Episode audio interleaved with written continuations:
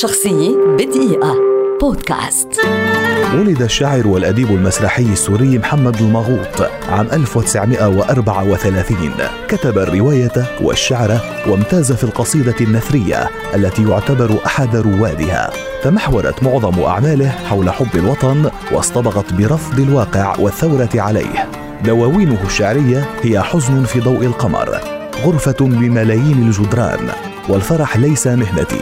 احترف الماغوط الأدب السياسي الساخر وألف العديد من المسرحيات الناقدة، لاعبا دورا كبيرا في تطوير المسرح السياسي العربي. أشهر مسرحياته ضيعة تشرين، غربة، كاسك يا وطن، العصفور الأحدب، المهرج وغيرها. قدم مسلسلات تلفزيونية كحكايا الليل ووين الغلط، وقدم أيضا أعمالا سينمائية كفيلمي الحدود والتقرير من بطولة دريد لحام الذي كان شريك نجاحه.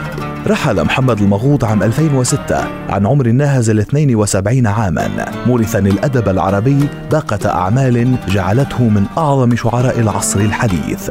شخصية بدقيقة بودكاست.